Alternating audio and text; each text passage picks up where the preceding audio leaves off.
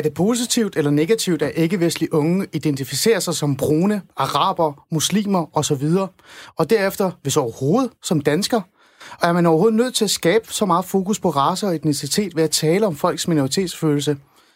Jeg er nemlig ikke så overbevist om, at det er en god ting. Faktisk tror jeg, at følelsen af at tilhøre et mindretal kan stå i vejen for, at man bliver en del af det store fællesskab. Velkommen til Alis Integrationsland. Mit navn er Ali Aminali. Med mig i studiet har jeg Katera Pavani, debattør og snart forfatter forhåbentlig også. Hmm. Og så har jeg Fahmi Yama, studentermedhjælper hos 3F og formand for Frit Forum i Roskilde. Vi sender live for første gang i dag, og det betyder altså, at I kan blande jer i debatten eller komme med inputs. Er du selv vokset op i som minoritet? Hvordan føles det? Eller er du venner med nogen, der har to tilhørsforhold? Eller andet? Skriv ind til mig på 1424 og begynd beskeden med R4 og så et mellemrum. 1424, begynd beskeden med R4 og så et mellemrum. Men velkommen i studiet, Farma Yama. Vi starter med dig. Nu stiller jeg dig et skarpt spørgsmål. Øh, opfatter du dig selv som tilhørende en minoritet i Danmark? Øh, I og for sig ja, men det fylder ikke super meget for mig personligt. Så det er et ja eller nej? Ja, altså jeg tilhører jo sådan set en minoritet. Øh, mm. Det gør jeg jo, fordi jeg har den baggrund, jeg har. Mm. Men det er ikke noget, jeg tænker videre over. Altså, det er ikke noget, der fylder super meget for mig. Det er det ikke. Okay. Hvor du øh, voksede op henne, øh, og lad mig stille ja. det der typiske spørgsmål. Ja. Øh, hvor er du fra? øh, mine forældre kom øh, til øh, Danmark fra Somalia i starten af 90'erne, så mm. jeg har somalisk baggrund. Mm. Men jeg er født og opvokset her i København. København? Hvor i, hvor i København? Jeg er født, eller jeg er vokset op i Nordvestkvarteret 2400, tæt på Nørrebro, hvis folk ikke lige ved, der Okay. Men, øh, og, og, hvordan var det? Hvad er det for et område? på at beskrive det bare sådan. Øh, altså det er jo et sted, nogen ynder at kalde nordværst, fordi det er sådan et sted, der er meget kendt for, om sommeren i hvert fald plejer der at være nogle skyderier. Det plejer at komme med jævn mellemrum. Mm. Hashhandel og sådan noget. Så er det også et sted, hvor der bor rigtig mange udsatte mennesker, folk på kontanthjælp, folk, der har diverse sociale problemer, og så bor der også rigtig mange med anden, anden vestlig baggrund. Mm. Er det på, anden etnisk baggrund. Ja, er det på, er det på ghetto-listen? Jeg kan faktisk øhm, ikke selv huske det. Øhm, altså, Nordvest er lidt ligesom Nørrebro. Det er jo sådan et, et, et helt område, men der er jo enkelte boligområder i Nordvest, der er på ghetto-listen. Mm, præcis. Ja. ja. Hvordan var det så at vokse op der? Blandt øh, ikke-vestlige i virkeligheden. Øhm. Jamen, det var jo altså, lidt, jeg bor lige bagved en folkeskole, hvor der gik rigtig mange med øh, anden etnisk baggrund, og det var jo sådan noget med, jamen, så øh, rendte man rundt med rødderne ud, på, øh, ude i kvarteret og spillede fodbold, der var fandt jeg, og senere så blev du lidt til noget andet, og mm. øh, så blev man jo ældre, og så øh, altså, var det, blev du lidt, hvad skal, hvad skal man kalde det? Altså hash, og du ved, alt det der, ikke? Du blev dannet. Ja, præcis, ja, ja, det er sådan noget der. Og så hængte man ud med shababsen i kvarteret, og du ved. Okay, så det gjorde du? Ja, det gjorde jeg jo. Hvordan, altså. hvad, hvordan, altså, hvad anså du, du så dig selv som dengang? Altså, var du så bare en af de shababs, som du nu kaldte, eller øh, altså, så du dig selv som, som brun, ikke-vestlig somalier? Altså, jeg så mig selv som uh, somalier, brun og nordvestdreng. Mm. Øh, og i identificerede mig virkelig ikke særlig meget med det øvrige Danmark. Altså, Nej. fordi det var lidt den, det var den verden, jeg kendte. Kan man, kan, man, kan være fræk at spørge dig, så, ja. så du så dig faktisk ikke som dansker? Jeg så i hvert fald meget mere som somalier, end jeg gjorde som dansker. Hmm. Øhm, også kvæg, altså det hjem, jeg kommer fra, hvor det, altså begge mine forældre taler dansk og har arbejdet bare roligt, det er ikke fordi... men Amen. det var mere, altså, man, altså sådan, det var ikke fordi, der blev læst, hvad ved jeg, øh, på en top i den hjemme hos mig, lad mig sige det sådan. Nej, okay. øh, og, altså, vi så tv-aviserne der klokken 19, mm. men så var det heller ikke øh, super meget mere end det. Mm. Men så startede du på, øh, på gymnasiet, er ja. det ikke rigtigt? Jo. Hvad, hvad skete der så der? Jamen, hvilken, jeg, hvilken gymnasie var det? Jamen, jeg, det var faktisk, det lå i Herlev, som mm. ligger ret langt, altså ligger faktisk uden for København. Ja, det gjorde jeg lidt, fordi jeg havde behov for at prøve noget nyt. Mm, okay. og sådan komme lidt ud af København og møde nogle nye andre, møde nogle nye mennesker. Ja. Så du valgte selv at tage ja. et, et gymnasium, som ja, ja. var lidt væk? Ja, det tog jo sådan noget, 45 minutter til en time om uh, morgenen, men altså, jeg gjorde det, fordi jeg havde behov for ligesom at skifte tilværelse noget med noget andet. Ja. Hvad var det så for nogle typer, der gik på en gymnasie? Jamen, det var jo i virkeligheden øh, lidt en blanding både folk, der ligner mig, men også rigtig mange, der kom fra Skovlund og Ballerup øh, og boede i huse, og var nogle lidt, øh, hvad hedder sådan noget, nogle, nogle dannede unge mennesker, øh, og kom fra en, en anderledes kultur, end jeg selv gjorde. Hmm. Okay. Men, altså, hvad havde de fokus på, når du mødte dem? Altså, sådan, var det din øh, etnicitet, øh, dit øh, ophav? Øh, de stillede sikkert, helt, sikkert det spørgsmål, ja, ja, jeg stillede der også, det der med, I starten var det jo sådan lidt, hvor du fra, og okay, ja. og hvad laver du, og hvor kommer du fra? Og, det, altså, sådan, og sådan er det jo, når man øh, kommer ind et sted, øh, og ser landet ud, så kan folk godt øh, lige at spørge en, okay, hvem er du, agtigt, ikke? Mm. Øh, men det var altså kun i starten, fordi så oplevede jeg jo også, at øh, jamen, så blev jeg lidt bare Fami, og ikke Somalieren eller Nordvest eller et eller andet. Det var bare mig, og, og hvem jeg nu engang var. Øh, og så smeltede jeg ligesom ind i det der øh, fællesskab øh, derude på Herlev Gymnasium, og var bare mig, og ikke min baggrund. Mm. Skete der så noget der i forhold til dit eget syn på, øh, på det her med at være øh, sådan, øh, andet end dansk? Fordi det var jo det, du sagde til mig i starten, mm. det var det her med, at da du voksede op i det boligområde, du voksede op i, ja. sammen med, du kaldte dem shababs, ja. så, var det sådan, ja. øh, så var det overhovedet ikke det danske, du identificerede dig med. Øh, skete der et eller andet? Der. Men i løbet af de der tre år der, altså, øh, der, altså man siger jo, at gymnasiet skal danne folk, og der følger jeg lidt, at det blev dannet, fordi øh, dels gennem øh, fagene, men også gennem øh, det, at man går øh, på en uddannelsesinstitution, hvor man møder majoritetskulturen. Mm. Øhm, øh, og, så jeg fik jo bare indblik i en anden verden, end den, jeg selv kom fra ude i Nordvester i, og i, i, på Nørrebro, København. Øh, mm. Mm. Fordi man møder lidt nogle andre mennesker, så kommer man hjem hos dem og, øh, og opdager, okay, de bor i et stort hus, og mor og far er virkelig øh, øh, rare. Og sådan, altså, man, man, man lærer ligesom nogle koder at kende, hvad, altså sådan, øh, mm. hvordan man taler, og man siger ikke wallah i hver anden sætning. Og, ja. Okay. så, øhm, så du, øh, du, du, fik, du, du taler lidt om en form for dannelsesrejse, du kom igennem i gymnasietiden, fordi mm. du, øh, lad os bare være ærlige, ja. du var i et miljø, hvor der var øh, flere øh, etnisk danskere end ikke-vestlige danskere. Ja, lige forstået? Ja, ja, ja men, korrekt. Men hvad med den der måde, man, man mødte dig på? Fordi at øh, øh, jeg, altså, du, nu er det jo så kun noget, mm. jeg kan gætte mig til, så ja. du skal virkelig hjælpe mig. Mm. Jeg har sådan en idé om, at når du voksede op i det her, øh, det her boligområde, der, der var det også, altså, man, man identificerer sig, dine venner identificerer sig altså også mest som, som for eksempel brun, eller som ikke-vestlig, eller øh, noget andet. Er det, er det rigtigt forstået? Ja, ja. Altså, ja. man identificerede sig med den nationalitet, øh, øh, ens forældre havde. Mm. Øhm, og så var vi ellers bare, altså vi var jo først og fremmest somalier, palæstinenser og albaner, og så var vi nordvestdrengen bagefter, mm. og så var vi måske, måske ikke fra Danmark. Mm. Så du, øhm. det var sådan en anden form for fællesskab, der ja, var lige der. præcis. Øh, altså, nu siger du sådan, at du kom igennem sådan en dannelsesrejse i gymnasiet mm. eller andet. Altså lad mig lige sådan bidrage lidt med min mm. egen historie. Jeg voksede op i, i nærheden af et sted, der hedder Ulskov, det er i Nordsjælland, øh, Hornbæk. Altså det var kun etnisk danskere, der var omkring mig. Vi var to familier, tror jeg. Og, og for mig, der var det at vokse op i det miljø, det betød faktisk, at jeg overhovedet ikke på noget tidspunkt tænkte på min race eller etnicitet. Selvfølgelig er jeg blevet udsat for racisme. Øh, jeg, blev, jeg kan huske, jeg, da jeg var yngre, der var der en, en ældre dame, der bedte mig om at skride hjem til mit eget land. Øh, det kan jeg da huske. Men jeg kan også huske, der var et eksempel på sådan en drukkenbold, der, da jeg spillede fodbold i, i Hellebæk. Der, øh, der var sådan et hjørne, et fodboldhjørne, altså indspark fra, fra hjørnet. Og han råbte så til min gode ven, der skulle tage det hjørne, at han skulle skyde efter ham den sorte øh, fordi han var god. Og han skød, han, han lavede så det her øh, indlæg, og han ramte mig, og jeg skruede, og så løb han hed Andreas, han løb hen til mig og sagde, Ali, Ali, han kaldte dig for sort, og sagde, at jeg skulle skyde efter dig. Og, og på det tidspunkt, der var jeg jo sådan begyndt at fatte, hvad er det egentlig? Fordi jeg, jo, jeg bor jo sammen med danskere og etnisk danskere. Jeg vidste godt, at alle ikke var racister. Så jeg sagde sådan til ham, ja, det er fordi, jeg er bedre end dig. Det er derfor, han, han sagde, at du skulle skyde efter mig. Så den der dannelse havde jeg jo, øh, som du nævner i gymnasiet, den havde jeg jo før. Da jeg så kom til øh, gymnasiet, Helsingør Gymnasie, hvor jeg mødte øh, rigtig mange øh, blandet. Der var der både danskere og, og, og, hvad hedder det, og ikke-vestlige. Der blev jeg nemlig gjort opmærksom på, at jeg ikke var dansker. Mm. Og det gjorde jeg primært af ikke-vestlige og den der sådan, identitetspolitiske gruppe, som gjorde meget ud af at fortælle mig, at øh, det var rigtig godt, at jeg var omskåret, og jeg havde krøllet hår og kunne lave falafel, og det kunne jeg mm. faktisk ikke. Mm. Men altså, de havde sådan en idé om det, og de betød, altså, det betød meget for mig at fortælle mig, at det skulle jeg holde fast i. Mm. Så jeg har jo haft en form for omvendt dannelsesrejse, hvor, hvor man lige pludselig gjorde mig opmærksom på, at jeg var brun, og så begyndte jeg at tænke, når jeg, jeg var brun. Øhm, da du var i det der gymnasie der, mm Gjorde man overhovedet ud af noget at fortælle dig, at du var sådan brun? Prøvede man at putte dig i den der kasse, eller gjorde man da bare sådan mere bevidst om, hvad det var, man gerne ville have, du skulle blive? For eksempel, du skulle være god til en lektie, du skal komme med til festerne, du skal drikke alkohol, begynde at date og sådan nogle ting.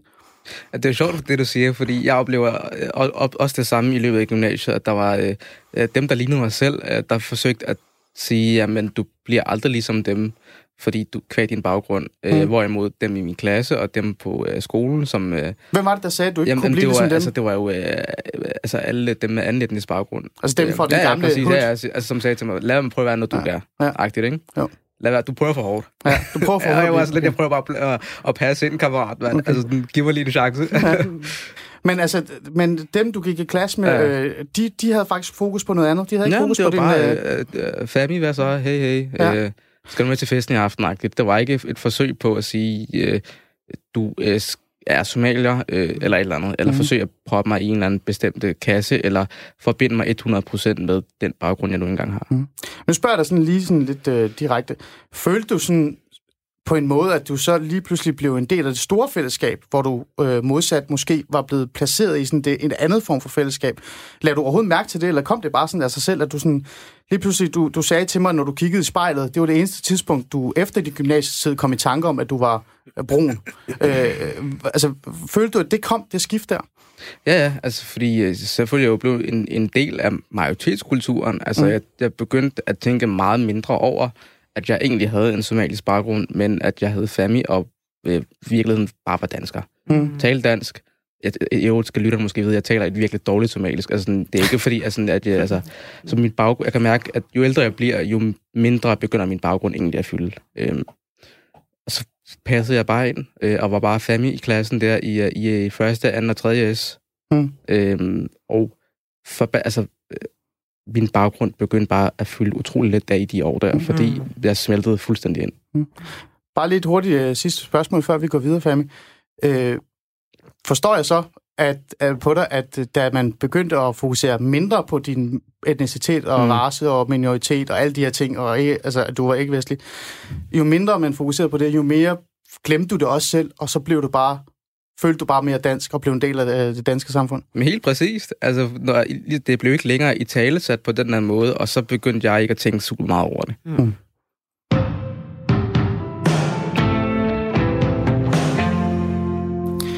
Du lytter til øh, Alice Integrationsland. Vi har lige netop talt med Fami Yama, og øh, det vi talte om faktisk, Fami, det var din opvækst og din øh, identitet, og det der med at vokse op og være en del af et andet miljø, en anden fællesskab, men så lige pludselig blive en del af det store fællesskab.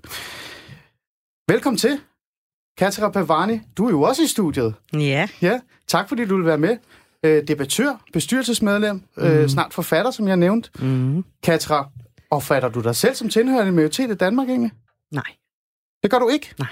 Prøv at fortælle, øh, hvorfor du skarpt kan sige nej til det. Jeg opfatter mig ikke som tilhørende noget som helst. Altså, det, det synes jeg, jeg synes, det er, det er en meget skarp kassetænkning, og jeg tror, at ofte, som, som, som, øh, som du også siger, det, jeg synes, det er rigtig interessant, at vi har det her identitetspolitiske bevægelse blandt majoritetssamfundet også, hvor nogen nærmest tillægger os et eller andet loyalitet over for nogle bestemte grupper, men ser dem rigtig meget også på sociale medier. Det er almindelige hvide etnisk danskere, der er lige øh, langt ud på venstre, venstrefløjen, hmm. der nærmest forventer, at vi skal have en bestemt holdning øh, grundet vores hudfarve eller vores minoritetsbaggrund. Ja, eller ophav. Ja. Eller ophav, ikke? Mm. Så nej, altså jeg synes, op igennem hele min opvækst, der har jeg altid, jeg tror, jeg har haft et større problem med at tilhøre bestemte grupper. Um, og jeg tror, det bunder i, at jeg, at jeg voksede op med en far, der, der jo var vi kom jo hertil som kvoteflygtning. Mm. Og du, du, hvor var det? Du var, det var urbanplanen, ikke? Det er urbanplanen, ikke? Ja. Som også er et... øh, et det som var det også har dengang, stået ikke? på, på ghetto-listen, ikke? Ja. Øhm, men ja, altså vokset op med en far, som hvis politiske oprør i Afghanistan, og det her med at sparke fra sig, gjorde, at vi var nødsaget til at flygte til, til Iran, og så blev vi så fløjet ind som kvoteflygtning til Danmark. Og den her fortælling blev fortalt nærmest hver dag.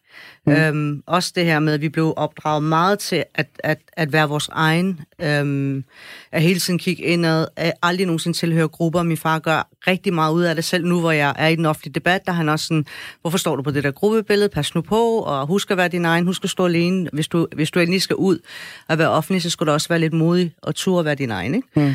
Så jeg tror, at, at nu, nu brokker han sig meget over, at, øh, eller han brokker sig meget over de mange år, hvor, hvor jeg gjorde en del oprør mod først den afghanske gruppe, og så, så måske nogle, hvad skal man sige, en mere religiøs gruppe, og derefter nogle andre grupper. Så hele tiden, der var hele tiden de her kampe, også med min, øh, med min egen feministiske kamp for kvinderettigheder og minoriteten. Hmm. Så har jeg altid lavet en eller anden form for ballade. Og, og jeg plejer altid at sige til ham, det er sådan set ham, der har lært mig det.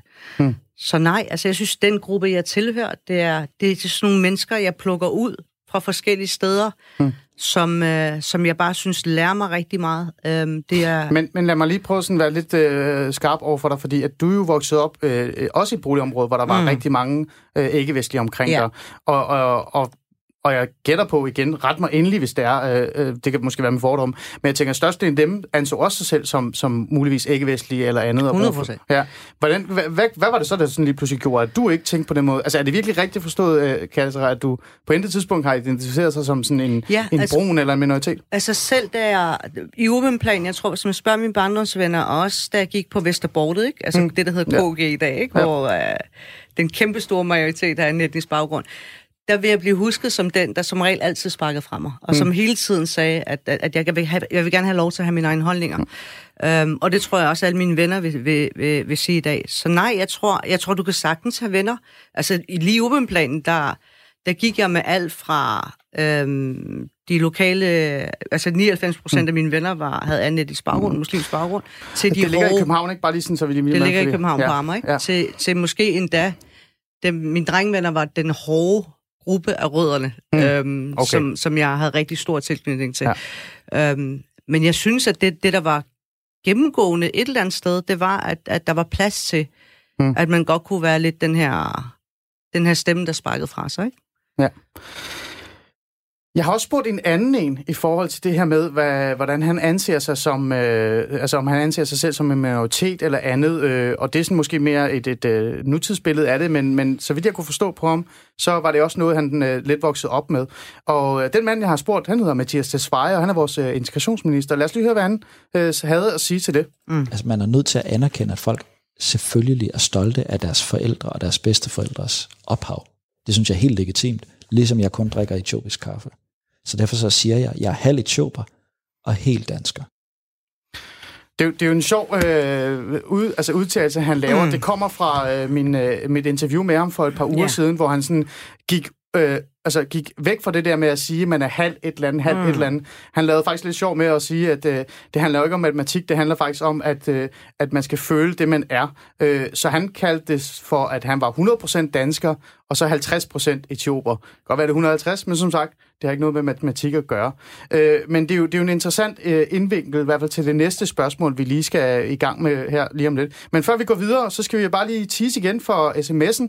Send ind i jeres øh, beskeder til 1424. Øh, Start beskeden med R4 og så et mellemrum. Så, og, så kan I være med i, øh, i debatten. Jeg har faktisk fået en uh, sms her, jeg lige kan læse op uh, fra Benjamin. Jeg ser mig selv som dansk-iraner, født i Danmark med forældre mm. fra Iran, og da jeg var mindre, var jeg så mig selv som primært iraner. Mm. Siden da har jeg set mig selv værende for, hvad jeg er, dansker med iranske rødder. Øh, anden generation har jeg så skrevet. Jeg mm. føler, at jeg fint kan balancere de to ting med, med hinanden, og det er ikke nødvendigvis hinandens modsætninger. Det vigtigste for mig er, at man sætter demokratiet og de frie værdier først og fremmest, mm. øh, og er lojal over for den danske stat og dets grundlov der kommer en, lille smule politik i det til sidst, men man kan i hvert fald høre på ham, at, at han har næsten på samme, øh, den samme holdning til os.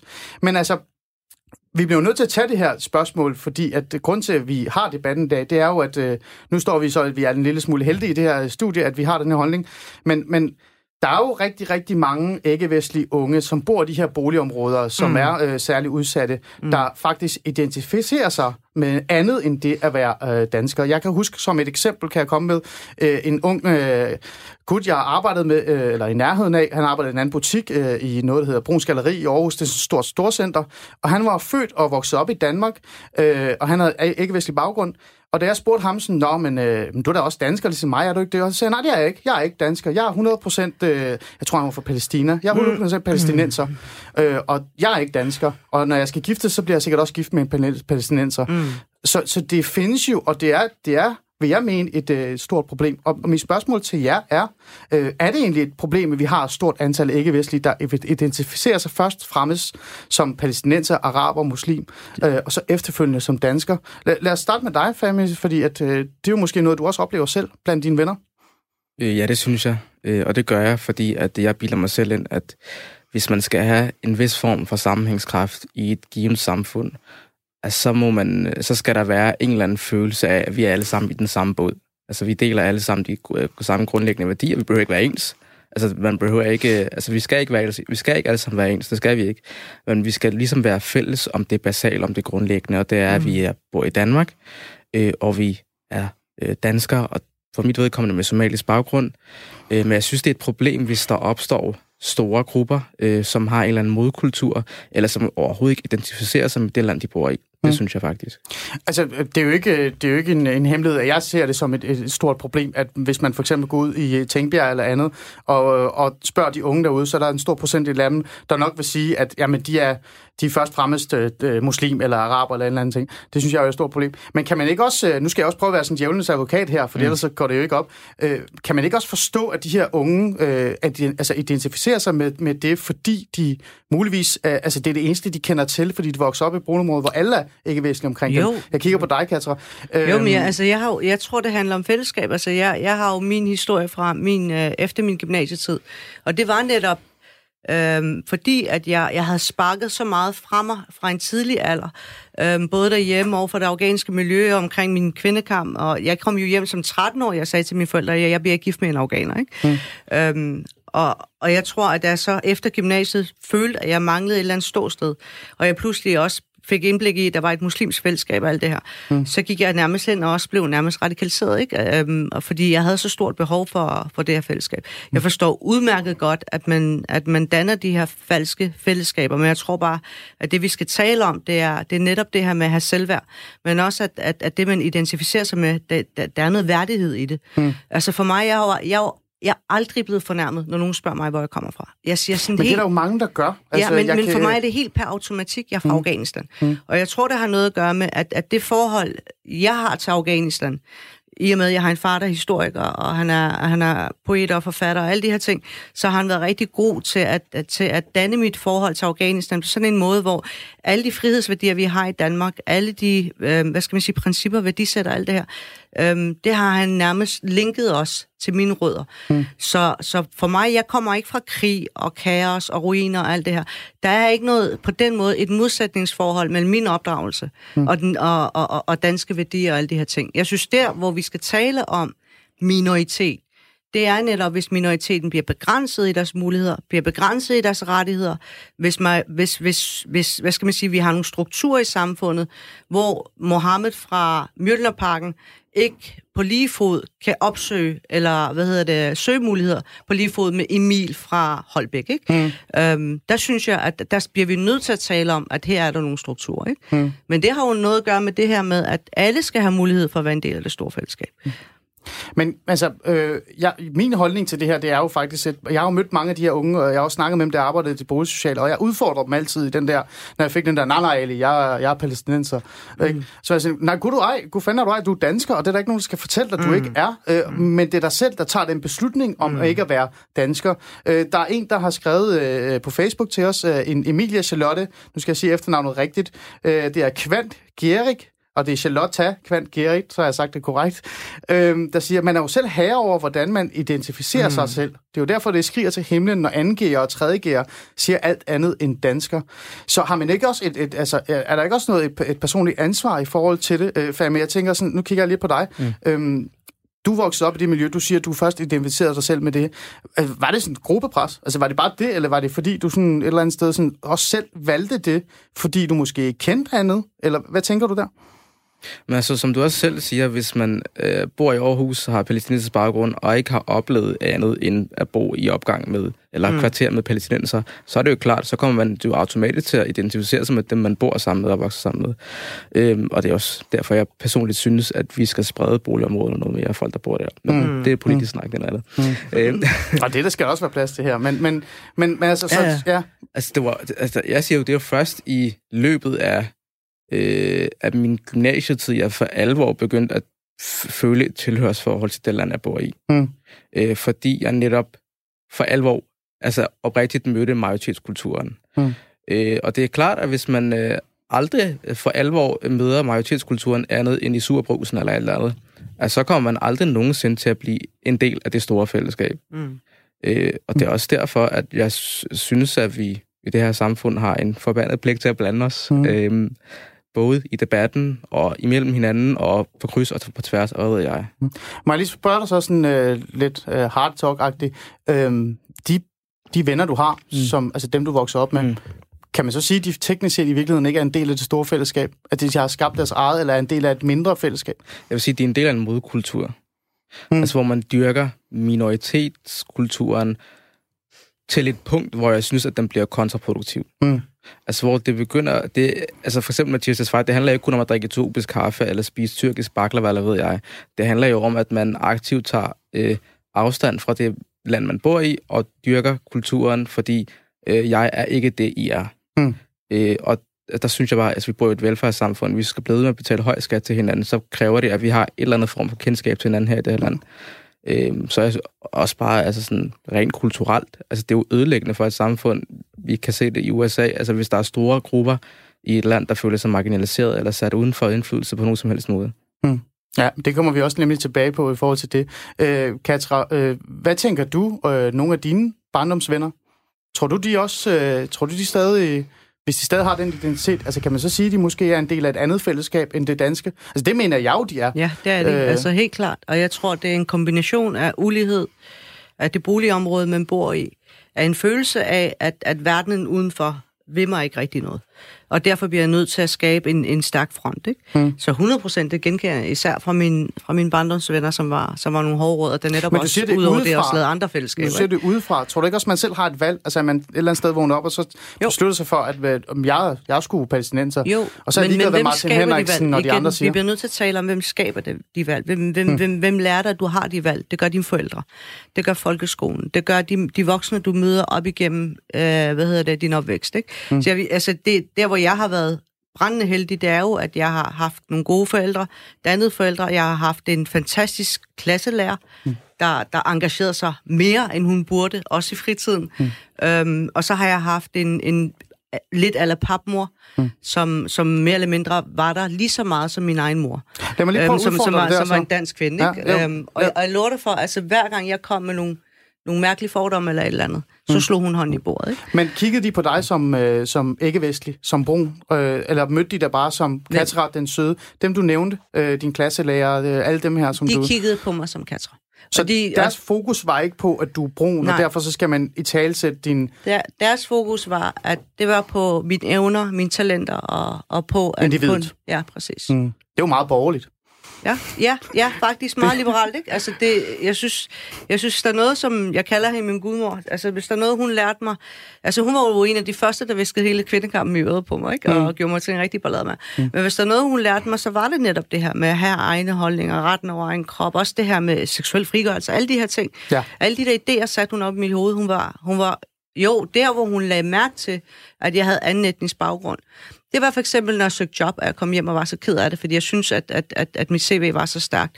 Eller det var, at, at jeg havde svært ved, der var nogle udefrakommende forhindringer. Hmm. Øhm, det var det eneste tidspunkt, hvor hun også selv gjorde mig opmærksom på, at du kommer til at møde nogle, nogle, nogle, nogle stopklods ikke, på vejen, hmm. som du ligesom skal kæmpe med. Ikke? Hmm. Lad os lige høre et klip fra den der fine mand der, som vi har talt om før, ja. som også øh, har øh, deltog på en eller anden måde en form øh, i dag i debatten øh, på baggrund af det interview, jeg havde med, jeg havde mm. med ham for øh, tre uger siden. Øh, jeg spurgte ham nemlig i forhold til det der med at tale til folks minoriteter og identitetspolitik og det andet, hvad han synes om det. Lad os lige høre det.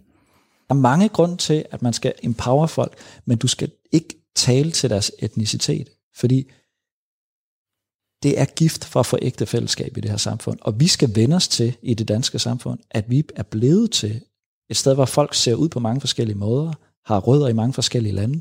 Det kan blive en kæmpe styrke for det danske samfund. Jeg tror oprigtigt på, at det her det kan blive rigtig, rigtig, rigtig godt. Men det hele starter med, at vi finder sammen omkring noget, vi alle sammen kan, omkring et begreb, vi alle sammen kan rummes i. Hvis vi begynder at definere os ind i begreber, som er ekskluderende, uanset om det er for minoriteten eller majoriteten, så bliver det giftigt. Mm. Mm.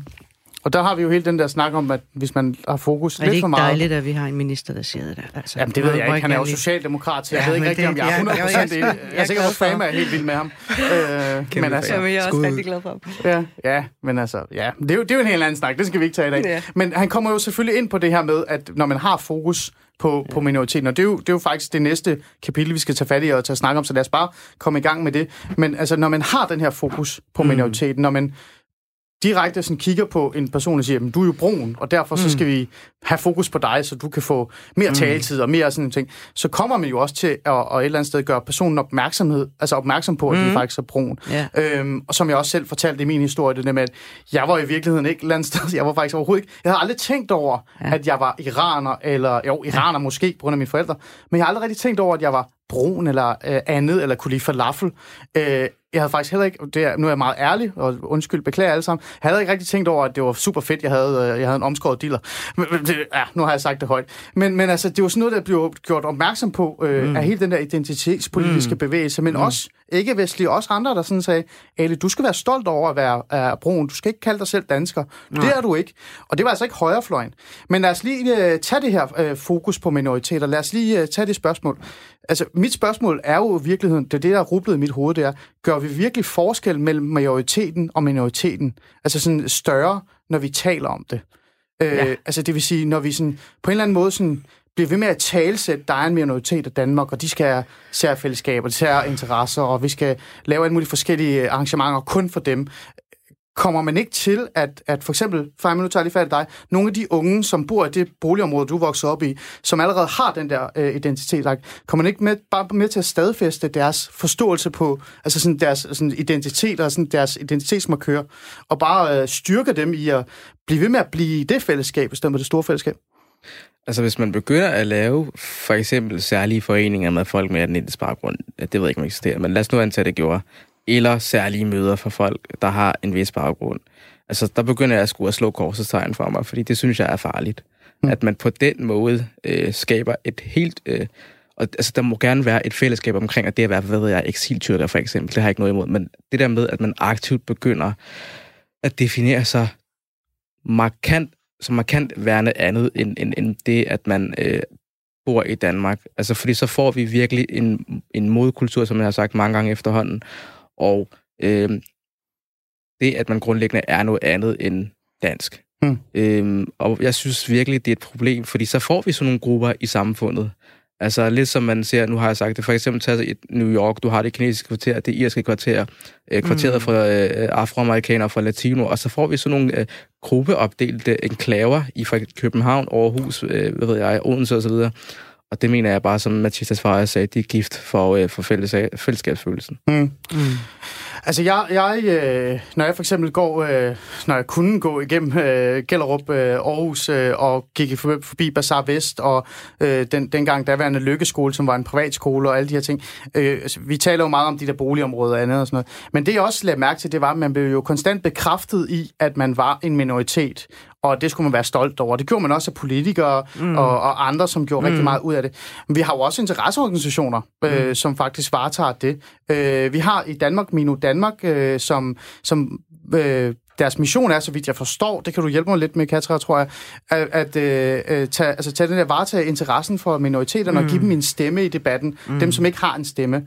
Ja. Øh, vi har jo prøvet at, øh, at invitere Minu Danmark i studiet. Mm. Øh, vi øh, interviewede, eller ikke interviewede, vi inviterede formanden, den nye formand, øh, ind, øh, Musa, men han kunne desværre ikke, og øh, efterfølgende inviterede vi Nidal, som er øh, hvad hedder det, CEO for, for mm. Minu Danmark, men han blev desværre nødt til at, og hvad hedder det, sige fra i sidste øjeblik på grund af nogle andre aftaler. Øhm, men det ændrer jo ikke på, at vi bliver nødt til at tale om det, fordi det er jo en, det er jo en vigtig interesseorganisation. Er de ikke også på en eller anden måde med til at skabe den her øh, form for, vi skal huske, at vi er en minoritet, og det skal vi være stolte over, samtidig med, at de selvfølgelig faktisk arbejder positivt ved at give øh, minoriteten en stemme?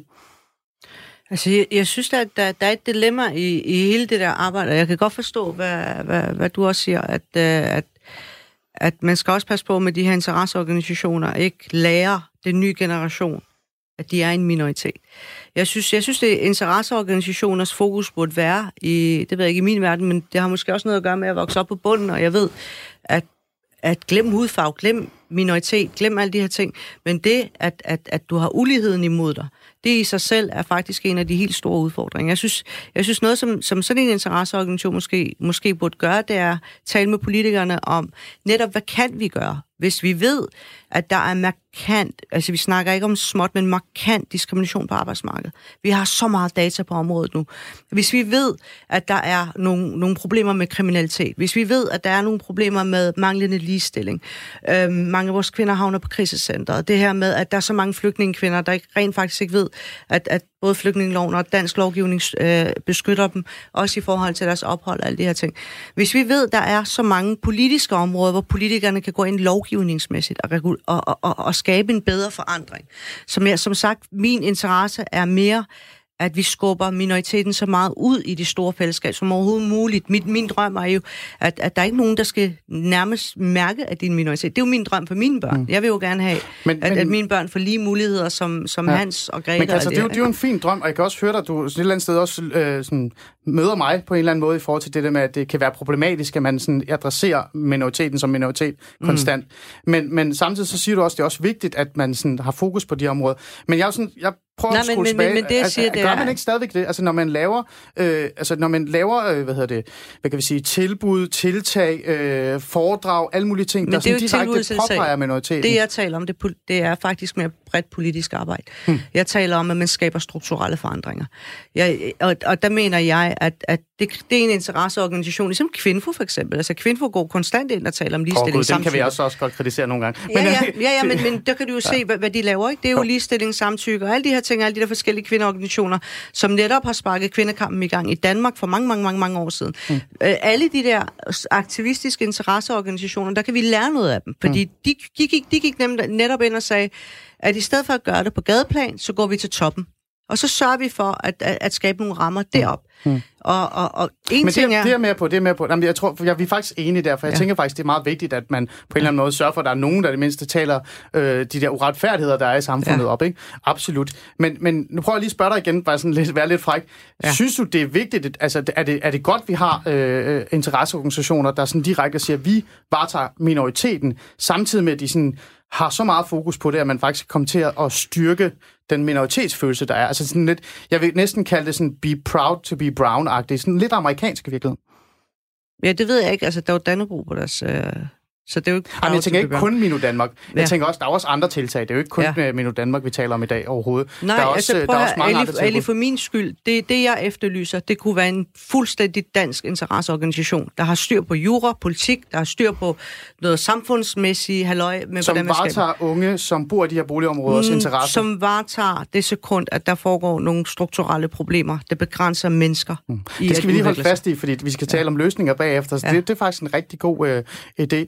Men, men, men det, det her, det gælder jo også, altså prøv at høre, hvor mange af mine etnisk danske venner fra Uberplanen er ikke havnet endnu værre steder end Mohammed Hassan og alle dem, jeg mm. vokser op med. Netop fordi det, det er ulighed. Hvor mange af dem har ikke, har ikke haft mad i maven, har ikke fået børstet deres tænder sådan ugevis af gang. Altså jeg kan huske nogle gange, når jeg gik rundt og babysittede de der børn. Den, den måde uligheden ramte de hjem, det var jo helt sindssygt. Det, det er jo slet ikke noget, vi taler om. Mm. Så for mig, der handler det ikke kun om minoritet, det handler om, hvad uligheden gør Mm. Det her med at sige, Nå, det kan du jo bare selv gøre. Altså, hvad skal man sige? Det her med, at, at man siger, at det er dit eget problem, og hvis du virkelig gerne vil, ja. så Men, kan men jeg vil jo så sige, det er jo netop derfor, det bliver, det bliver farligt, når det bliver et minoritetsspørgsmål. Det er det, jeg siger. Ja. Altså for okay, mig, så det er du enig med mig i? Jeg er enig med dig. Jeg, jeg synes, uligheden er et, et markant større problem. Enig. Ja. Ja, enig. Fejma, mm. hvis jeg lige øh, kigger på dig. Øh, i forhold til det der med, at man der er de her fokuser på, på, på minoriteter og andet, øhm, der er en, øh, en sprogforsker, øh, som øh, netop lige har, har lavet en udtalelse i går i, øh, i politikken og omkring øh, det her med øh, race og hudfarve. Og det, det, det er sådan en sjovt øh, øh, observation, hun har, hun har haft. Øh, lad mig lige prøve direkte at finde den frem, så jeg sådan virkelig kan læse det lige op til, hvad hun siger. Hun siger det her med, at såleden, øh, hun sad og så TV2 News øh, forlødigt og øh, så hele det her, øh, hvad hedder det, de her ting, der var i forhold til øh, Black Lives Matters i USA og, og alt det andet. Og øh, havde aldrig sådan rigtig stusset over... Øh, øh, hvad hedder det, selve øh, intervieweren, eller journalistens øh, øh, baggrund, etnicitet. Så det hun sådan faktisk siger, nu, siger, nu læser jeg lige op, hvad, hvad der står, hvad hun sagde. Øh, altid, hvis man er utilfreds øh, med det, man må blive hjemme, øh, så må man blive hjemme. Så det var svaret for hele det her. Og hun sidder og ser og kigger på Diva Das, som er nyhedsvært. Og øh, pludselig øh, går det op for hende, at Diva Das har en anden hudfarve, end det lidt, end det lidt mørkere, end det lyserøde, som hun siger. Øh, så mange andre, andre dansk. Altså før indslaget tænkte jeg på at Diva Das som en dygtig tv-vært med perfekt diktikon, jeg kan ikke engang sige ordet, og nydelig engelsk udtalelse, men fordi indslaget handlede om hudfarve, mm. om såkaldt afroamerikanere, om sorte og hvide, mm. som faktisk ikke troede, at man bare sådan gik rundt og sagde, sådan lige pludselig, blev hun så sådan overbevist om Divadases øh, etnicitet, altså sådan øh, indiske oprindelse, så vidt jeg ved, hun er derfra. Mm. Og det synes hun var meget sådan, det var sådan en form for paradoks, der, der opstod i hendes hoved, mm-hmm. i forhold til det her med, at det faktisk handlede om antiracisme. Er det, er det et meget godt billede af, at, øh, hvad, det er, der, hvad der faktisk sker, når man sådan konstant bliver ved med at påpege, at vi skal huske, at folk er brune, og vi skal huske, at de skal have en stemme, men de er jo brune, og så skal, skal vi have den der tilgang til dem. At man sådan, folk begynder at se hudfarve og race mere, end de gjorde før. Øh, ja, det er jo, synes jeg, en naturlig konsekvens af den her øh, amerikanske identitetsfølge, der skyller ind over den vestlige verden i disse år. Øh, de deres, en, altså en virkelig god øh, nyhedsvært. Fantastisk altså, jeg, nyhedsvært, altså, jeg, Ja, ja, virkelig. Altså, når jeg, sådan, når jeg set hende på, øh, på fladen på, den, på tv-skærmen, altså jeg har sgu aldrig tænkt over, at hun mm. havde indisk baggrund. Øh, og jeg, jeg, jeg, altså, jeg tordner mod den her, det her åndssvage fokus på hudfarve og på race, og hvad fanden ved jeg. Mm. Fordi jeg, jeg føler virkelig, det, det er jo sådan noget helt gag noget. Altså sådan, hvorfor-agtigt, hvad, altså, jeg kan ikke se, hvad race... Jeg kan godt forstå, at i USA har det jo en helt anden, eller i nogle af de andre vestlige lande, en helt anden, mm. for, for så vidt Belgien for eksempel, et helt anden, en helt anden historie med minoriteter, og med kolonier og slaveri, og hvad ved jeg. Mm. Jeg, men i, i en dansk kontekst, der føler jeg virkelig, at øh, det bliver virkelig mærkeligt. Og altså, når du, så, som du selv siger, Minu Danmark, altså, jeg skal virkelig ikke kritisere dem. Jeg synes, det er fedt, at der er nogen, der, der taler øh, på vegne af, af minoriteter ja, i Danmark. Altså, der er også andre organisationer i Minu Danmark, ja, ja, der faktisk arbejder alle de, det her. Jeg synes jeg kæmpe ja. godt arbejde. Men jeg kan bare huske, at jeg på et tidspunkt, jeg troede, der havde op til Folketingsvalget der i, i sommeren 19 sidste år, hvor de havde øh, Minu-talks, tror jeg, de kalder det, hvor de havde samlet en række folketingskandidater med anden etnisk baggrund, øh, som var mørke i huden øh, på en eller anden måde. Og der kan jeg huske, at der blev jeg jo faktisk lidt chokeret, fordi jeg var lidt... Øh, altså, jeg kan lige så godt sige det som det er. Jeg er for eksempel også øh, aktiv i partipolitik, jeg er aktiv socialdemokrat. Hmm. Og hvis jeg en dag øh, gerne vil stille op, altså vil jeg skulle stille op, fordi jeg er brun og, og, og snakker om min hudfarve, jeg vil jeg stille op, fordi jeg har noget politik, jeg gerne vil føre ud i livet. Hmm. Øhm, og sådan skal det jo også være i, i alle mulige andre gerninger. Hvis man er journalist, så er man journalist, øh, hmm. fordi man er en god journalist, ja. og har noget, man gerne vil formidle, og ikke fordi øh, man er brun, eller øh, vil have et eller andet sygeligt fokus på, hvem man nu engang er. Men, altså, men, men, men man kan sige, altså, jeg, ja, ja, selvfølgelig, jeg synes, der skal være nogle interesseorganisationer, der, der arbejder for repræsentation. Øhm, og der mener jeg både i, jeg synes, det er rigtig fint lige nu, at de siger, at der skal være større repræsentation i medierne. Øhm, Jamen, det, tror jeg ikke, det tror jeg ikke, vi kan være uenige i. Altså, Nej, det, præcis. det vil jeg Så det er det, jeg mener hele tiden. Der er hele tiden nogle strukturelle problemer, hvor vi simpelthen har brug for nogle interesseorganisationer. Og jeg synes også, at det er rigtig fedt, at interesseorganisationerne begynder at inkludere minoriteten helst gerne som ansatte øh, men vil i ledelsen. Ikke, men, det, men, det, men, det, det, det, Katra, vil vi ikke ønske, at det var noget, øh, alle organisationer gjorde? Altså, interesse, at der, altså, det, der med, at der altså er behov noget, for en... Øh, jo. Ja. Noget af det, som jeg har talt med, med de helt store organisationer om de sidste mm. 4-5 år, det er det her med, at de arbejder netop for repræsentation, og de arbejder mod strukturelle problemer i forhold til minoriteten, og samtidig så ser du bare en, en ledelse, der er fuldstændig klinet for manglende repræsentation, ikke? Mm. og en og en ansættelsesrække, der fuldstændig... Ja. Jeg synes, på alle led, der mangler vi interesseorganisationer, der går ind og siger, hvor mange kvinder er der, øhm, hvad skal man sige, øhm, på arbejdsmarkedet, øh, har de svært ved at komme ind på den og den post, hvad med repræsentation ja. i forhold til stemme. Det samme gælder også minoriteter, det synes jeg er vigtigt. Ja, godt.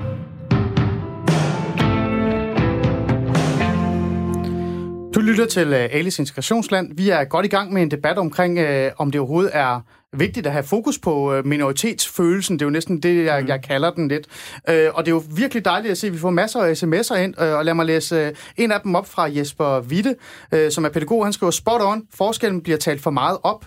Det er jo det der med, at hvis vi har for meget fokus på den her minoritet og minoritetsfølelse, så kommer der det her split, øh, vil jeg jo mene, det er det, han prøver at skrive. Og der er også en anden en, der skriver, øh, det er faktisk rigtig fedt, at man øh, har forsk altså man har fokus øh, på den her minoritet, men man skal bare også huske, at der er kulturforskel forskel. Øh, personen har boet og arbejdet i både Schweiz og Tyskland, Præcis, og, øh, og der var der ingen, der forventede, at man var tysker eller, eller, mm. eller Schweiz, og det er for øh, Christian fra Præstø. Så mm. selvfølgelig, der er jo en balance i det. Det vil jeg gerne give, give jer ret i. Må jeg ikke lige sige noget? Jo, jo, altså, gerne. Hvis jeg, øh, er, hvis jeg flytter til England, for eksempel, ja. så er det jo ikke, fordi jeg bliver engelsk, men jeg, altså, jeg synes bare, der er en forskel på, at man har boet og måske er født i et land, og har boet mm. hele sit liv, og så har på at arbejde i et andet land i en mm. eller anden mm. periode. Undskyld, jeg siger det. Ja. ja, og det er jo lige netop det, vi taler om ja. i dag. Det der med, at man har brugt størstedelen af sin... Altså, man har vokset op i Danmark, eller har boet en rigtig stor procentdel i hvert fald af ens liv, og man stadig ikke identificerer sig. Du havde hånden op bare lige hurtigt. Det, jamen, det er en personlig følelse. Hvis man mener, man er dansk, så er man dansk. Så er det, fordi man har så stor tilknytning og kærlighed til et land. Så mm. det, Mm. Står ikke, problem. Men det er jo stadig et problem, hvis man fravælger at være dansk, når man ja, er ikke vestlig. Ja, ja, men nu taler jeg om det her med, om man kan lave overordnede definitioner ah, og ekskludere yes. nogle mennesker fra det fællesskab. Ja, ja. Det, det vil jeg give dig ret i. Men vi skal også tale lidt om løsninger i virkeligheden. Det skal vi også ja. nå lidt at, at komme forbi. Øh, og det har vi lige sådan uh, små fem minutter til. Uh, lad os da endelig tage den. Øh, igen, uh, bare lige for at sige højt, uh, vi har altså, i talsæt øh, de, de ting, øh, Minno Danmark arbejder med, vi har snakket om dem. Det bliver mm. vi nødt til, fordi det er jo en interesseorganisation, der varetager minoriteterne. Det, jeg tror, det er den eneste, der er, Katra. Mm. Og vi har også inviteret dem ind i studiet, men de kunne desværre ikke deltage. Øh, så så det er jo, vi kan ikke undgå at, at bringe dem op. Men vi taler jo overordnet omkring alle organisationer i virkeligheden, og så mm. også den her øh, organisation, som arbejder med det her område. Jeg bliver jo ved med at holde fast i det her med, øh, hvis vi taler om løsninger, at hvis vi bliver ved med at talsætte folk som en minoritet, hvis vi bliver ved med at pege på Fama og sige, hey Fama, du er altså, undskyld mig, du er sort. Øh, det skulle du fandme være stolt over, ikke? Øh, sådan lidt den der amerikanisering med be proud, ikke? Så, så, laver, så skaber vi kløfter, fordi vi sørger for, at, at han ikke kan se sig selv som dansker. Jeg har to øh, søde drenge derhjemme. De er sådan rimelig hvide, faktisk i virkeligheden. Altså, når jeg siger hvid, så de, det ligner de faktisk etnisk danskere. Mm. Jeg har ikke lyst til, at de skal vokse op i Danmark, hvor de bliver, øh, hvad hedder det, du ved, øh, for at vide af interesseorganisationer og andre, at de skal lige huske på, at deres far er iraner, så derfor så skal de være stolte over at være i Iran. Øh, så min løsning er jo, at man sådan et eller andet sted har mere fokus på det at være en del af fællesskabet, og så sige, vi er ligeglade med din etnicitet og raceophav. Det er dit eget, altså det er individets ansvar. Er I enige med mig om det? Er det det, vi skal prøve at arbejde mere på? Jeg synes, jeg synes det er rigtig svært at lave sådan nogle generelle teorier omkring. Altså, jeg, jeg, vil, jeg vil sige, altså hvis min datter kom hjem en dag og lagde mærke til, at hun havde en anden hudfarve og, og vil, vil, vil vide noget om sine rødder, så vil jeg da sætte mig ned og lære hende, at hun kan tage lige, hvad hun vil fra alle, fra alle dele af verden. Ja, du vil selvfølgelig tage snakken med hende. Ja, jeg vil tage ja. snakken med hende, men lære hende men også, det er noget, skuffet? hun selv bestemmer. Vil du ikke blive skuffet, hvis din datter kom hjem og sagde, mor, jeg har faktisk, du har, øh, jeg har vokset op, du har lært mig det, du øh, mm. nu kan, og jeg har faktisk aldrig tænkt over, at jeg var øh, øh halv afghaner eller, jo, eller det, det, det minder eller afghaner, ikke? Og så lige pludselig så kommer jeg i tanke om det nu, at jeg er, fordi der er en ja. eller anden, der har bedt mig om at huske ja. på, at jeg, og jeg skal være stolt over at være afghaner. Jamen, det minder mig om dengang, jeg kom hjem og spurgte mine forældre, vi sunni eller shia, og min far gik flynet fuldstændig. Og det er to forskellige former for... Øh... For religiøse retninger inden for ja. islam, ikke? Hvor han flynet fuldstændig, og han sagde, hvem fanden har lært dig det, når jeg aldrig nogensinde har lært dig det, ikke? Hmm. Så, så jo, helt klart vil jeg blive tosset over, at, at samfundet derude lærer hende, at, at, at hun er anderledes. Men Ja, nu har jeg glemt, hvad jeg skulle sige. Nej, jeg tror bare, du giver mig sådan lidt ret i, at det er lidt problematisk, hvis ens børn kommer hjem, og så bliver mindet om det. Men, men jeg har det sådan, at vi skal også lige huske, elefantet i rummet vil man jo så sige, når man er borgerlig. Det bliver jeg nødt til at sige. Vi har jo også, øh, og især, jeg vil kalde det det yderliggående højrefløj. Øh, jeg vil holde fast i, at det demokratiske højrefløj er ikke nogen, der går op i race og etnicitet. Men vi har jo også øh, en højrefløj, der bruger meget tid på at i talesætte øh, ophav. Og øh, jeg vil sige, i Danmark er det mere ens religiøse baggrund, end mm. det faktisk er mm. hudfarve. Øh, og de er jo også med til at skabe den her form for splittelse. Det skal vi huske på. Men, men jeg bliver bare ved med at... Men, altså, jeg bliver nødt til at holde fast i den, øh, den, den tilgang, som det normale borgerlige Danmark har, det er altså, at man kigger altså ikke på race og etnicitet overall. Det er faktisk individet, altså det der pligt og ansvar. Ja, det skulle man håbe, ikke? Ja, men, ja. men ja, Ja, det vil jeg mene, man gør. Ja. Men, men altså, øh, er det, altså, Fame, er det ikke, er det ikke løsning? Er det, er det den lille gruppe i Venstre, du mener? Nej, nej, nej, nej, nej. Det, det gør de ikke engang. De har, også fokus, de har også fokus på race. Men, men altså, min løsning, nu prøver jeg at sige det til dig. Mm.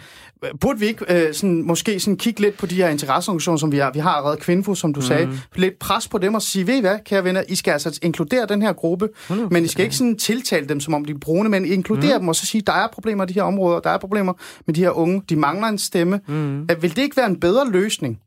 Tror du ikke det? Jo, øh, som øh, du også sagde, så handler det jo om at tage minoriteten og skubbe den ind i det store fællesskab, mm, mm. Øh, frem for at dyrke minoriteten som noget eksklusivt og øh, som en eller anden form for øh, identitet, der øh, distancerer sig øh, meget fra øh, majoriteten.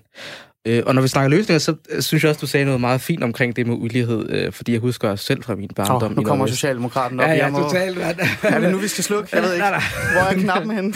Jamen, det handler jo også om, altså hvis man øh, vokser op, og mor og far har måske ikke øh, særlig mange penge, de arbejder mm. i det, nogen vil kalde lavtlønsjob. Øh, ja.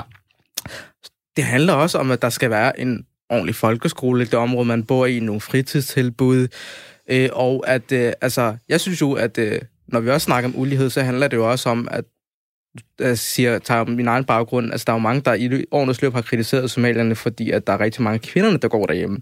Altså det handler, det bare, det handler jo virkelig om, om at give dem et arbejde, øh, at, at, at børnene ser mor og far stå op til et eller andet. Mm. Øh, mm. Og at der siden også er en velfungerende folkeskole, hvor at, øh, hele, at der er en klasse, hvor de ikke alle sammen hedder Mohammed og Ahmed Abdi. Mm. Der er en Erik, der har skrevet ja. ind til os med en rigtig, øh, rigtig sådan, øh, positiv for dig sms. Han bekræfter okay. det, du siger. Øh, han siger, I har helt ret. Det handler meget mere om ulighed. Hvis man er velhavende med anden hudfarve, føler mm. man nok ikke, at man bliver udsat for så meget racisme, Præcis. som hvis man tilhører underklassen. Øh, ja. Venlig hilsen, Erik. Ja. Du kan bare altså, Erik ja, sige altså, tak, Erik. Ja, tak, Erik. Altså, det. Og, altså, ja, som du selv socialdemokrat, er det, du vil sige til ham nu? Nej, nej, altså, okay. du vokser op i, i Ålskov, ikke? Ja, det er altså, sorry. Det er altså, Nej, det gør en forskel. Nej, det gør det, det, altså, det, det, gør det. Det gør det, absolut. Og det er jo tilbage til den der Men, samtale. Ja. Jeg vil faktisk gerne lige, altså jeg synes, en af de ting, som, som de her fællesskaber, eller fysiske fællesskaber, øh, jeg synes skaber er, er, er nogle problemer, som jeg bekymrer mig for i øjeblikket.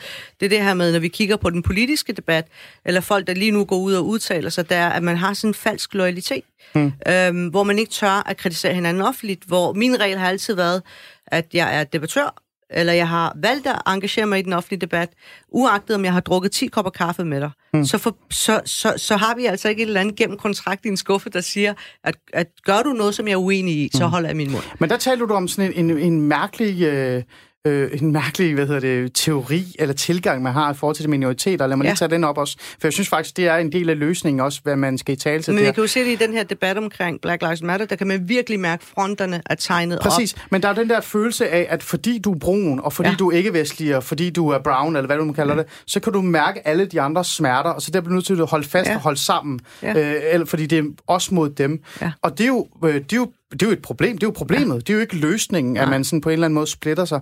Så, så er det ikke, altså igen, jeg prøver at sige det igen, er det ikke den der sådan lidt mere borgerlige, liberale tilgang, der faktisk kan være med til at løsne op på det her? Fordi Øh, jeg ved godt, at højrefløjen... Altså, der, der er en, jo, der, der skriver også ind her... Og alt det der. Jo, altså, der, altså, der er en lytter, der skriver til, at problemet ligger i, at hvide folk aldrig ser farve, fordi de ikke, øh, ikke er undtagelsen. Det er selvfølgelig rigtigt, det vil jeg give øh, Magnus fuldstændig ret i. Der er alle de her forskellige ting. Men, men altså, vi har jo stadig den yderliggående højrefløj, der påpeger øh, mm. det her, øh, ja. i hvert fald religiøse problem. Og så har vi det yderliggående venstrefløj, identitetspolitikken, mm. mm. som påpeger, at du skal være brun og sådan noget. Er løsningen ikke at bare sådan råbe højere end dem og sige, kære venner, det handler ikke om øh, race, etnicitet mørke, vi er faktisk ligeglade. Øh, og så have fokus på det. Altså, jeg spørger igen. Altså, jeg tror, løsningen er at forkaste al loyalitet der ikke er bundet mm. op på værdier og principper. Mm. Så du siger, fordi man er brun, så kan man ikke mærke alle andres øh, følelser? Du fordi kan ikke mærke, man er brun, du... så er man ikke enig med alle brunes smerte.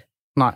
Og heller ikke for den sags skyld alle brunes privilegier. Det kan ja. jeg jo også godt sige. Jeg, jeg synes der også, der er mange brune i den offentlige debat, der slet ikke repræsenterer den opvækst, jeg har haft med ulighed. Mm. Hvor jeg synes, de nogle af dem er mega middelklasse, mm. og nogle af de problemer, de fokuserer på, det er bare sådan, få der et problem. Ikke? Men burde vi så ikke give de her mennesker øh, redskaberne til det? Fordi, altså til at deltage i debatten. Øh, jeg har talt med øh, et projekt, der hedder Vend Perspektivet. Super mm. fedt projekt, ja. øh, ja, faktisk, vil jeg mene. Ja, og jeg snakkede med deres, øh, deres repræsentant, øh, Kelly, mm. og vi havde sådan en sjov diskussion, eller en debat, fordi jeg vil gerne have nogle nye stemmer ind. Det er jo dig, der så blev det i dag, Fama. Mm. Dejligt, at du kunne være med. Øh, men, men vi talte om det her med, at der manglede øh, de her stemmer i debatten, Mm. Altså unge, der bor i Tingbjerg, der bor i Gellerup, alle de her, som ikke er privilegerede, som vi taler ja. om, som kommer fra underklassen. Ja. Men hun sagde sådan til mig, at det kunne være rigtig fedt, men hver gang vi prøver at finde nogle projekter, sådan, der kan lære dem bare at skrive en klumme eller mm. debattere, mm. de er der ikke. De er der ikke rigtigt, Nej. fordi de, sådan, de findes ikke. Så, så den der tilgang igen til at give dem en stemme, man kan jo godt gøre det ved at gøre det på en anden måde, end at ja. fokus på, på brune. Mm. Er det ikke rigtigt? Altså behøver vi at have et fokus på brunhed? Eller Nej, på, bolig, på boligområdet. Hvis man ved, at de ikke har de ressourcer, de har ikke adgang til de privilegier, som børn på, i privatskoler og alle de der institutioner, at de får. Øhm, så jo, jeg synes, det er jo det, jeg mener med at bryde de der barriere. Mm. Men altså, det bedste er jo at sprede alle børn ud, så de leger, den der lige børn leger ja. bedst, ikke? Jo. Øhm, jo. Det synes så, jeg er en af de Så skal vi ringe uh, dybvad op nu fra Boligministeriet og sige, hvad, hvad er ja. du enig om det? Ja. Men altså, det er jeg jo selvfølgelig enig i, for jeg synes jo, at miljøet er ekstremt vigtigt. Mm. Det, er jo, det vil jeg holde fast mm. i altid. Min holdning er, det miljø, du vokser op i, det, det danner dig. Det fællesskab, du er en del af som barn, det er med til at danne dig og gøre dig større. Men igen, far, man må også pege på dig og så sige, du er også bevis på, at når man kommer op og bliver en del af det her mm. fællesskab, når man mm. er omringet af, af, af mennesker, ligegyldigt hvilken ophav de har, som kun ser dig som det individ, du er, og det, du skal blive, forhåbentlig, ret og pligt og det andet, så bliver man en del af fællesskabet. Så mm. Fejme, øh, Tænker du, at øh, det er vejen? Skal vi øh, begynde at, at, at fokusere på alle ikke-vestlige sådan på deres individniveau, og så sige, vi er ligeglade med deres hudfarve? Skal ja, vi gøre total, det fra i morgen? Ja, ja, totalt. Altså, lad mig tage et eksempel. Nogle af mine venner fra Nordvest har engang sagt til mig, at jeg er et kendt æg, fordi jeg er, er brun, men hvid indeni. Og mm. det er jo hmm. sådan, at man skal, vi skal forkaste de der loyaliteter over for vores grupper, og så handler det bare om at være sig selv, og at være mm. stolt af det land, man er vokset op i. Mm. Det var, det var fine ord. Jeg tænker, det er de ord, vi skal have med for i dag. Og øh, med det øh, vil jeg sige tak, fordi de, de deltog. Katra, tak, fordi du vil være med. Fami, tak, fordi du også vil være med og deltage i debatten. Øh, hvis I har lyst til at følge med, så find øh, os på Radio 4 under Alice Integrationsland. Skriv endelig til os øh, i kommentarfeltet og andet, og øh, lyt med næste gang, øh, fordi at vi har en super interessant gæst med i næste uge. Øh, I kan se det på et opslag snart, så kan I gætte jer til, hvem det er. Tak for i dag.